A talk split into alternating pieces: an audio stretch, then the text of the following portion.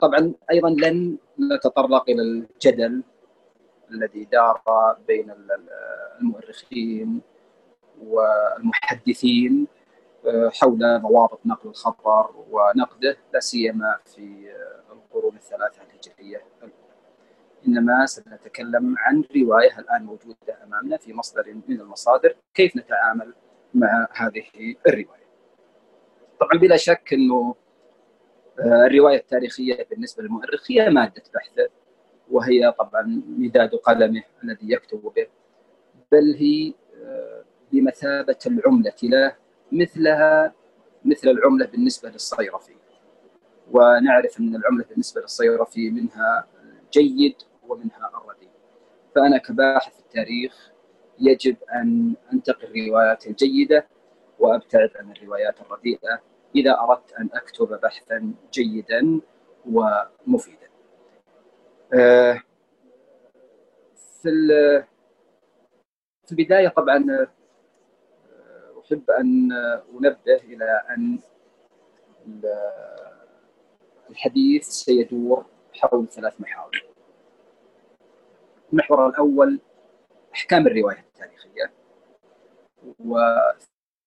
وكيف يتم تقييم الرواية التاريخية وكيف يتم توظيف هذه الرواية في ماده البحث. طبعا أحكام الرواية التاريخية هي لن تخرج عن اما ان تكون رواية صحيحة أو أن تكون رواية حسنة أو أن تكون رواية ضعيفة. طبعا تلاحظون في هذا التصنيف وهذه التسميات أنها قد تأخذ شكل الروايات لدى المحدثين حينما يحكمون الرواية في الحديث إما أن تكون ضعيفة أو حسنة أو أو صحيحة. يهمني أنا كباحث في التاريخ أو ك طبعا متعلم أو دارس في التاريخ أن أعرف هذه الرواية وأن أعرف كيف أتعامل معها. طبعا قبل أن ندخل إلى هذا التفاصيل يجب أن ننتبه إلى شيء ما.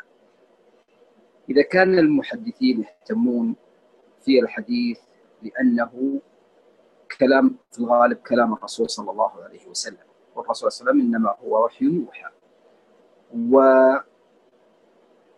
بالنسبة للأحداث التاريخية الأخبار التاريخية هي تختلف تماما لذلك يكتبها هو طبعا لا نعتقد بل نجزم أنه لا ينزل عليهم الوحي.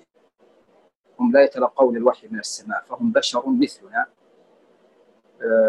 يخطئون يجهلون يتعمدون يميلون ما إلى ذلك. لأنني لاحظت أن أنا أقول هذا الكلام وبما أنكم طلاب دراسات عليا لاحظت أن المغلب أو عفوا أغلب طلاب الدراسات العليا حينما يفتح مصدرا من المصادر ويجد فيه خبرا تاريخيا أو ما إلى ذلك يتعامل معه وكأنه يتعامل مع القرآن الكريم أو مع الحديث النبوي. وهذا طبعا بطبيعة الحال خطأ كبير جدا.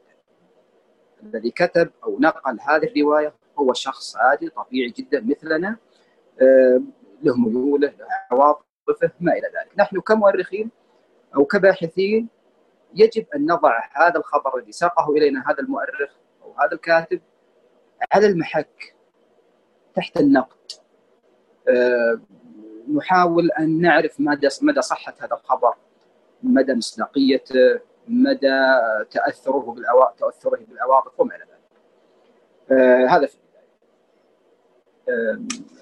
لذلك أنا لما أعرف الآن أن الرواية التاريخية قد تكون إما إما رواية صحيحة أو قد تكون رواية حسنة وأقصد بالحسنة قد صح يخلطه شيئا ما إما مبالغة من الراوي أو أن فيها نقص هذه الرواية أو إن فيها زيادة أو إن فيها جزء صح وجزء خطأ وهذه أيضا مهمة الباحث في التاريخ أو تكون رواية ضعيفة والضعف قد يكون إما أنها مكذوبة أو قد تكون جهل من قبل الراوي أو من نقل الخبر.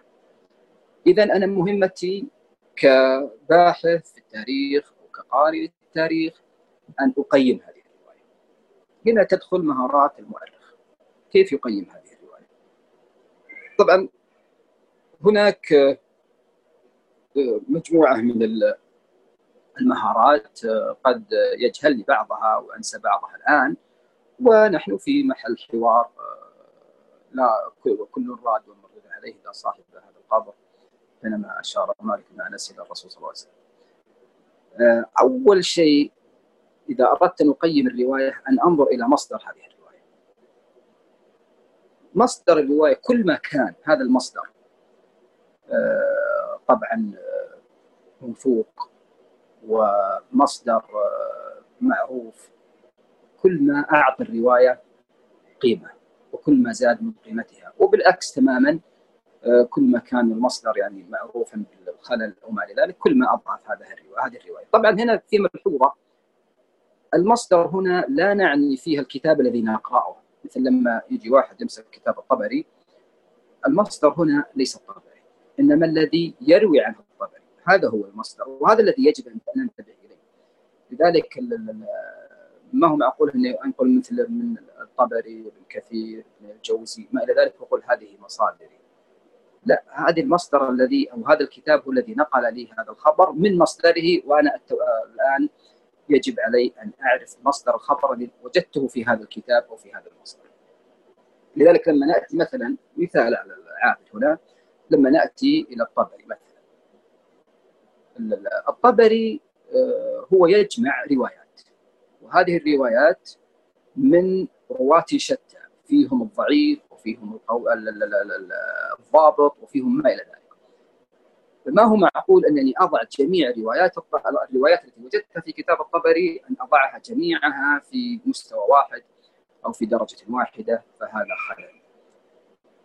طبعا هنا أنتبه إلى قضية أن مصدر الرواية هو الذي نقل الخبر أو أول من نقل الخبر والذي نقله عنه طبعا العلماء والكاتبين فيما بعد ذلك. طبعا هنا مصدر الرواية لما أدقق فيه وأزن الرواية فيه ما إلى ذلك يجب أن أنتبه إلى أشياء اولا أنا الآن وصلت إلى مصدر الخبر الراوي راوي الخبر الحقيقي فيه أشياء لابد اني ان لابد أن أنظر إليها من حيث مبدأ أو لأعرف ماذا مدى قوة هذه الرواية ومدى يعني مصداقيتها. اولا المعاصرة هذا مهم جدا. هل الراوي هذا معاصر للخبر الذي نقله أم لا؟ من العجيب أحيانا أن تجد هناك من يكتب طبعا ولا كثيرا حقيقة في الباحثين الباحثين يكتب يصف أخبار أو أحوال أو ما إلى ذلك وتجد أن المصادر التي يرجع إليها في أخباره بينها وبين الخبر قرون الحقيقة وهذا مؤسف جدا. قد تجد أحيانا 300 سنة 400 سنة. قد تجد بل ولا أبالغ أحيانا 1000 سنة. ويتكي على أنه مصدر هنا لابد أن نفرق مثل ما قلت في الحديث الأول في كلام السابق. هو ينظر إلى مثلا ابن كثير مثلا أخذ منه خبر.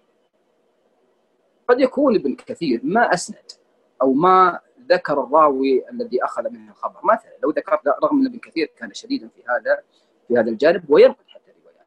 لكن قد تجد من الكتب التي نسميها مصادر وفي الغالب يبدأون في الحديث عما قبل.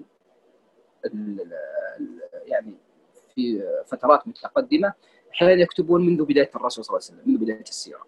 ويكتب بينما هذا المؤرخ تجده عائش في القرن السابع في القرن الثاني. طيب. أحيانا بعض أخباره لا يوثقها. أحيانا بعض أخباره لا يسندها إلى أحد.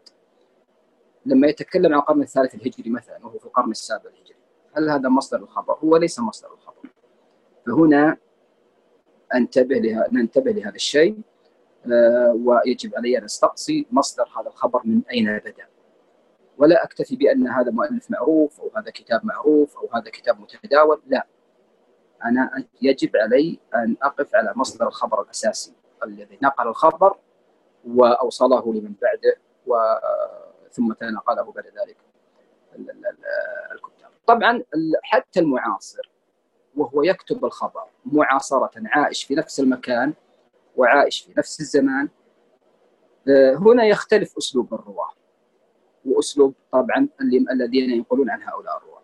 أحيانا في الصريح العبارة أنه شاهد مشاهده يعني. هنا أعتقد أنا في ظني أن هذه أقوى درجات صحة الخبر. حينما يصف بأنه شاهد هذا الشيء، طبعا بجي بعدين إلى قضية نزاهه وعدالة الراوي. لكن أحيانا قد لا يصرح بهذا الشيء. إنما هو ينقل خبرا ما. هنا أنا مهمتي كباحث ومهمتي في التاريخ يجب أن استقصي هذا الموضوع، صح في كلفة كثيرة على بعض الباحثين لكن إذا كانت هذه الرواية تعني عندي شيئا كبيرا قد أصدر بها حكما أو قد أصل بها إلى نتيجة يجب علي أن أتأكد من مدى العلاقة بين الراوي وهذا الخبر. هل هو يكتب عن مشاهدة؟ هل هو يكتب عن آه، طبعا سماع سمعه مباشرة من من أحد شهود هذه الحادثة أو ما إلى ذلك. طبعا وهذا الكلام آه، أو في هذا الكلام آه، أو حول هذا يطول الكلام نأتي إلى الراوي المعاصر ويكتب طبعا عن مشاهدة أو يكتب عن قرب من هذا الحدث نأتي إلى قضية من هو هذا الراوي؟ هنا ندخل وكأننا ندخل مع أهل. مع أهل الحديث لكن آه، مثل ما قلت في البداية آه، لسنا مطالبين بأن يعني آه، نصل إلى الضبط الذي وصلوا إليه لأن أولئك يقولون حديثا عن الرسول صلى الله عليه وسلم لكن يهمنا هنا أن يكون أيضا لدى هذا الناقل الخبر أو راوي الخبر يجب أن نتأكد من مدى عدالته ونقصد بالعدالة هنا هل لدى هذا المصدر أو هذا الراوي هل لديه ميول؟ طبعا الميول قد تكون ميول سياسية، قد تكون ميول عرقية، قد تكون ميول مذهبية أو ما غير ذلك.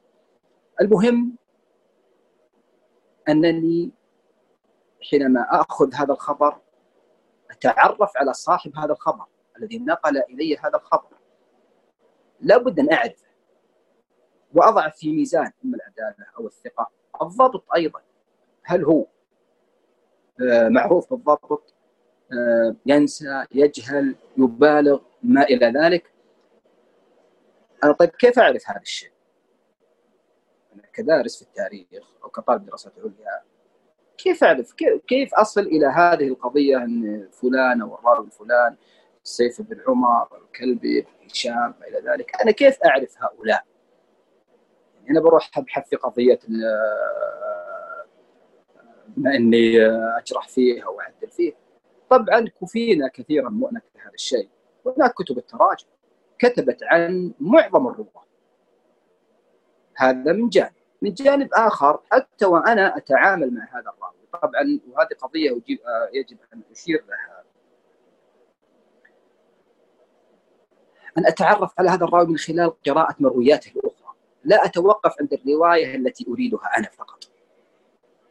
وهذه القضية الحقيقة أصبنا فيها نحن هذا الجيل الجديد بخدم بحكم ما خدمتنا به التقنية الحديثة لأنك تستطيع أن تصل إلى النص الذي تريده من خلال كلمة أو كلمتين تبحث في محركات البحث آه، سواء عن طريق كتب أو عن طريق آه، مواقع ويجيب لك النص بصفحته وتأخذه وتمشي خلاص لا طب أنا هنا أخذت فقط آه، خبر من راوي ولكني لا أعرف من هو هذا الراوي لم قد لا أو ممكن ما قرأت له إلا هذا الخبر.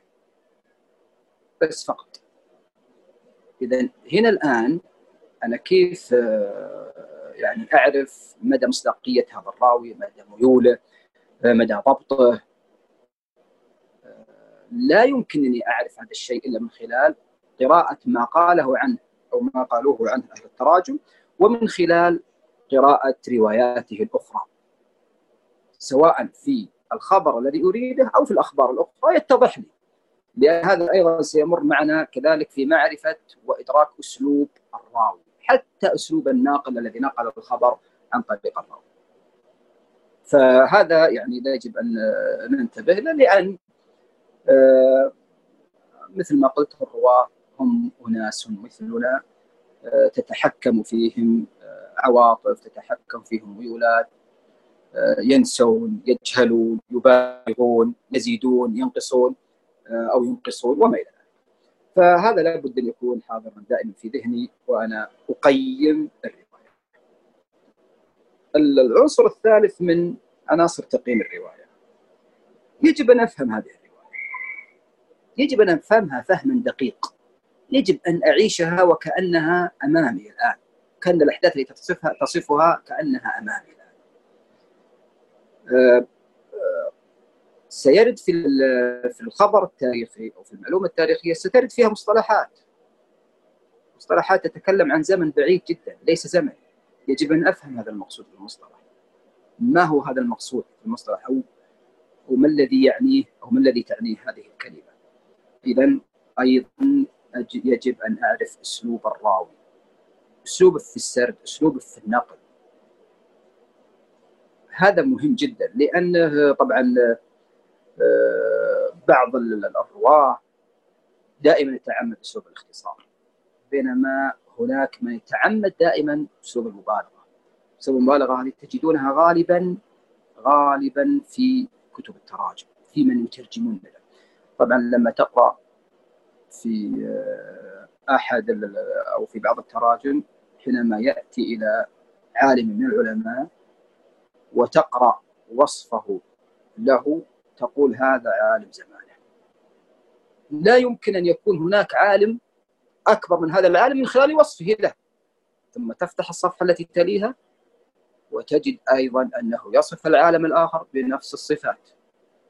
طيب هل كل هؤلاء العلماء الذين وصفهم بأنهم جهابله زمانهم وبأنهم آه، نالوا القدح المعلى وبأنهم اذا هذا هو أسلوبه. هو أسلوبه متعمد أو أو مفطور على المبالغة دائما. وحينما يأتي إلى شخص آخر يريد أن ينتقص منه أيضا تجد أنه يستخدم آه، كل عبارات أو أقصى العبارات مع الجميع مع كل من يريد أن ينتقص منه. اذا هو هذا أسلوبه هو مبالغ في المدح أو مبالغ في الثناء. لذلك هنا وهنا في قضية الأسلوب آه، دائما أنا أنبه إلى قضية مهمة. قضية الوصف. وقضية يعني المبالغة أو المدح أو الذم دائما حاول إنه ما يؤثر عليك المصدر في هذا الشيء. دائما حاول إن المصدر ما يؤثر عليك لأنها طبيعة إنسانية.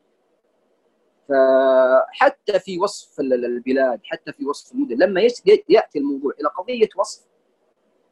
هنا قضية وصف تستخدم فيها عبارات وجمل وما إلى ذلك كن حذرا وأنت تقرأ هذا النص بحيث لا يؤثر عليك آه، ويعطيك انطباع آه، بالطبيعي جدا إنه يكون بخلاف هذا الموصوف سواء كان مكان أو كان إنسان أو كان تصرف وما إلى ذلك. فهذا دائما يجب أن أكون حذر في تعاملي معه.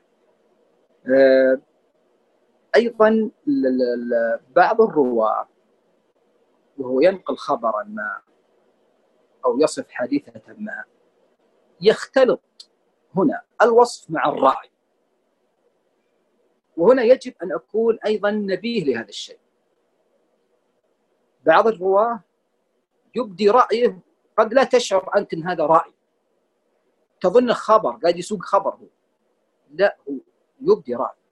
أو مثلا أثناء وصفه لشيء ما أو لحادثة ما قد يدخل رايه فيها سواء في المدح أو في الذم أو في المبالغة في هذا الحدث. مثلا الله يحفظنا وإياكم الآن مثل أمر الأوبئة والطواعين. أحيانا وانت تقرأ عن حادثة ما أو وباء حدث ما وهو يصف هذا الراوي ما حدث في البلدة الفلانية. يبالغ في قضية الذي أصيب ما أصيب به المجتمع وقد يدخل فيه أشياء أراد منها هو أن يوصل إليك جسامة هذا الحدث وأراد أن يوصل إليك مدى ما بلغه هذا الوباء من الناس.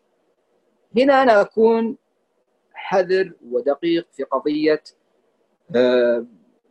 التفريق آه، ما بين رأي الراوي وجهة نظره وبين تصويره الخبر أو هذا الخبر الذي نقله إليه. آه، العنصر الرابع كيف أقيم هذه الرواية. ولا زلت أؤكد أنه يهم يهمني كثيرا يهمني كثيرا أن آه، أعرف مدى يعني قيمة هذه الرواية لأني سأستخدمها سأصل من خلالها إلى نتيجة بإذن الله. العنصر الرابع هو مناسبتها لروح العصر. هل هذه الرواية وأنا أقرأها وهذا الخبر الذي أنا أقرأه الآن هل هو مناسب للعصر الذي تتحدث عنه الرواية؟ هو مناسب لطبيعته؟ هل هو مناسب لروحه؟ أو أنه مختلف تماما. هذا أيضا يعطيني آه، يعني مؤشر على مدى قيمة هذه كذلك هناك شيء مهم جدا وأنا ألاحظ الحقيقة في طلاب حتى طلاب دراسة عليا حتى طلاب دكتوراه وهم أثناء المناقشة وأثناء الاطلاع على ابحاثهم يورد خبر يعني حتى المناقش يضحك عليه الناس. ما ينتبه هو لما يضحكون الناس. الحضور. كيف يدخل هذا العقل؟ كيف تدخل هذا الخبر في عقلك؟ أحيانا بعض الرواه عفوا بعض الروايات لا تدخل في العقل ابدا. ماني امع أنا بس آخذ وأمشي فيها. لا يجب علي أن انتبه هل هذا هل هذا مقبول عقلا؟ ولا ما هو مقبول عقلا؟ هنا هذه آه، مهمة من مهمات الباحث لتقييم الرواية. نأتي للعنصر السادس وقد يكون العنصر الأخير اللي هو مقارنة هذه الرواية مع الروايات الأخرى. مقارنة هذه الرواية مع الروايات الأخرى. مقارنة هذا الخبر الذي رواه لي هذا الراوي مع مع نفس الخبر الذي رواه الرواة الآخرين. قد تجد تفاوت كبير، قد تجد تناقض كبير، قد تجدها متفقة فيما بعض آه، في آه، مع بعضها. هنا عاد ندخل في قضية المقارنة بين الروايات وقضية يعني محاولة العمل المشترك بالبحث العام المشترك بين الروايات، محاولة الجمع بين الروايات، محاولة التوفيق بين الروايات حتى أصل إلى الخبر الذي قد يكون هو الخبر الحقيقي. آه، طبعا أنا الآن آه، وجدت الرواية قيمت الرواية. بقي عندي الآن وهذه الحقيقة تحتاج إلى يعني دربة وتحتاج إلى ممارسة اللي كيف أوظف هذه الرواية. أنا أخذت الرواية الآن آه، واجتازت جميع جميع عوامل الفحص الذي التي أجريتها عليها. الرواية الصحيحة 100% والرواية قريبة للصدق وقريبة للصحة طيب أنا كيف اوظفها الآن؟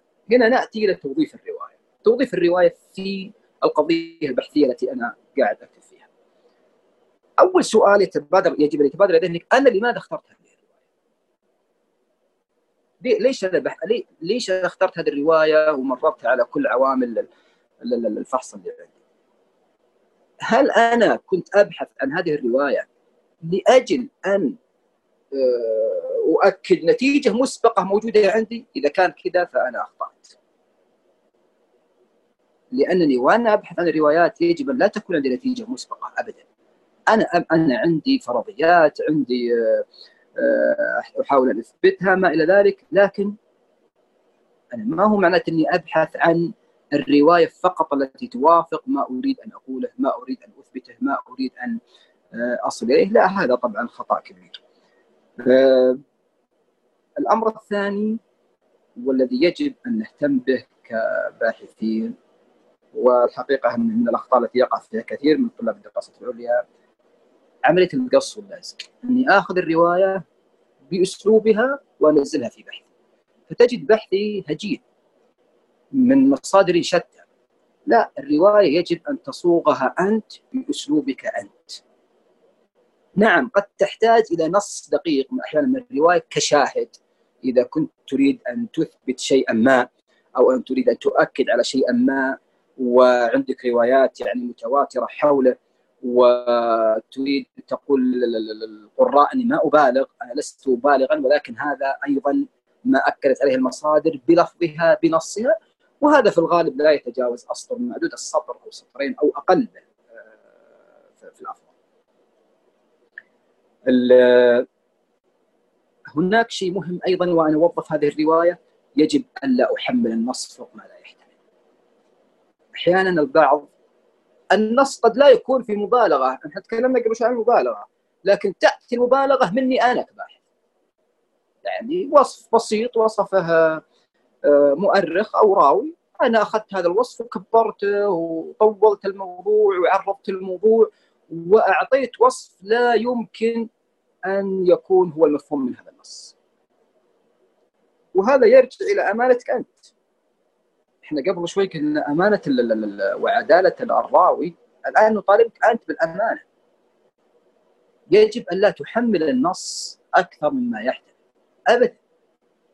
وإن ذكرت شيء خارج النص من تحليل أو ما إلى ذلك خلي أسلوبك يكون واضح إن هذا ليس من المصدر وليس من من من في مضمون الرواية إنما هو استنتاج مني. قد يكون آه، أو هذا الاستنتاج طبعا آه، قابل للصح وقابل للخطأ إنما يجب الا أوهم القارئ أن هذا هو ما ذكره النص أو هو ما وجدته في الخبر. لا.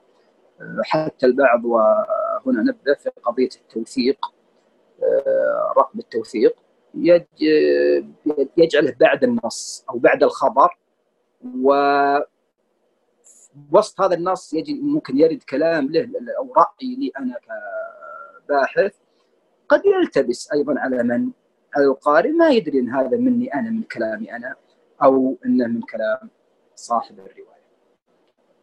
آه، طبعا أيضا هنا يجب أن أضع النص إذا أخذته في مكانه المناسب. في مكانه المناسب. آه، وهذه أيضا تحتاج إلى مهارة وتعود آه، على كتابة البحوث. آه، طبعا وأبتعد وأبتعد تماما عن التكرار في أثناء بحثي أو في أثناء توظيفي لهذه الرواية. ثم نأتي في الأخير إلى قضية توثيق هذا الخبر. توثيق هذا الخبر طبعا منهج بحثي واضح آه، في مدارس شتى هناك وفيه طبعا المؤلفات كثيرة كيف كيف توثق لهذا الخبر آه، بأن تذكر مثلا آه، اسم المصدر الذي أخذ من هذا الخبر واسم الكتاب وما إلى ذلك ولا أريد أن أدخل في هذا الشيء لأنه واضح ومعروف بالذات في طلاب الدراسات العليا لا يمكن أن يجهلوا هذا الشيء. طبعا هذه ملحوظات بسيطة وعابرة أردت أن أشارككم فيها في هذه الامسيه الجميلة بضيافة آه، زميل الدكتور آه، تركي آه، ال سعود حفظه الله. وجل من لا ينسى وجل من لا يسهو وأتمنى أن تكونوا استفدتم منها وأنا مستعد إذا كان أحد المداخلات هناك وشكرا جزيلا دكتور تركي.